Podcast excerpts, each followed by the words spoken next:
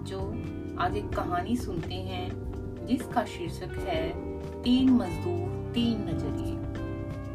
कहीं पर एक स्कूल बन रहा था। तीन मजदूर बैठे पत्थर तोड़ने का काम कर रहे थे। वहाँ से एक राहगीर गुजरा। उसने पहले मजदूर से पूछा, क्या कर रहे हो? वह दुखी मन से बोला, पत्थर तोड़ रहा हूँ। सच में वह मन में ही पत्थर तोड़ रहा था, इसलिए वह दुखी था। राहगीर दूसरे मजदूर के पास गया। वह दुखी नहीं था, संतुलित था, ना दुखी, ना सुखी। राहगीर ने उससे पूछा, क्या कर रहे हो? उसने कहा, रोजी रोटी कमा रहा हूँ। सच में, वह मजदूर रोजी रोटी कमाने के लिए ही काम कर रहा था। इसीलिए उसके चेहरे पर न दुख था, न सुख। राहगीर तीसरे मजदूर के पास पहुँचा। वह मजदूर आनंदित था। वह पत्थर तोड़ते हुए गुनगुना रहा था। उसने अपना गीत बीच में रोककर कहा, मैं शिक्षा का मंदिर बना रहा हूँ। यहाँ बच्चे पढ़ेंगे। यह कहते हुए उसकी आँखों में चमक थी। जीवन में काम करने के तीन तरीके होते हैं।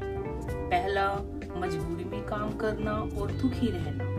दूसरा है, रोजी रोटी के लिए मशीन की तरह काम करना। और तीसरा है, अपने काम से दूसरे लोगों को होने वाले सुख से आनंदित रहना। जीवन का आनंद जीने वाले की दृष्टि पर निर्भर होता है।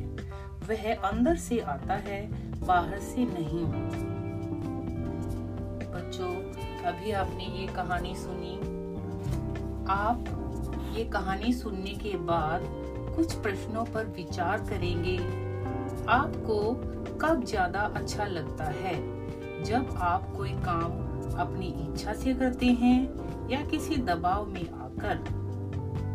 अपने परिवार के सदस्यों के साथ भी मिलकर आप चर्चा करेंगे। अपने जीवन से कोई एक उदाहरण देकर बताएँगे कि कौन कौन से काम आप खुश होकर करते हो और किन किन कामों में आपको यह लगता है कि वो करने के बाद खुशी मिलेगी।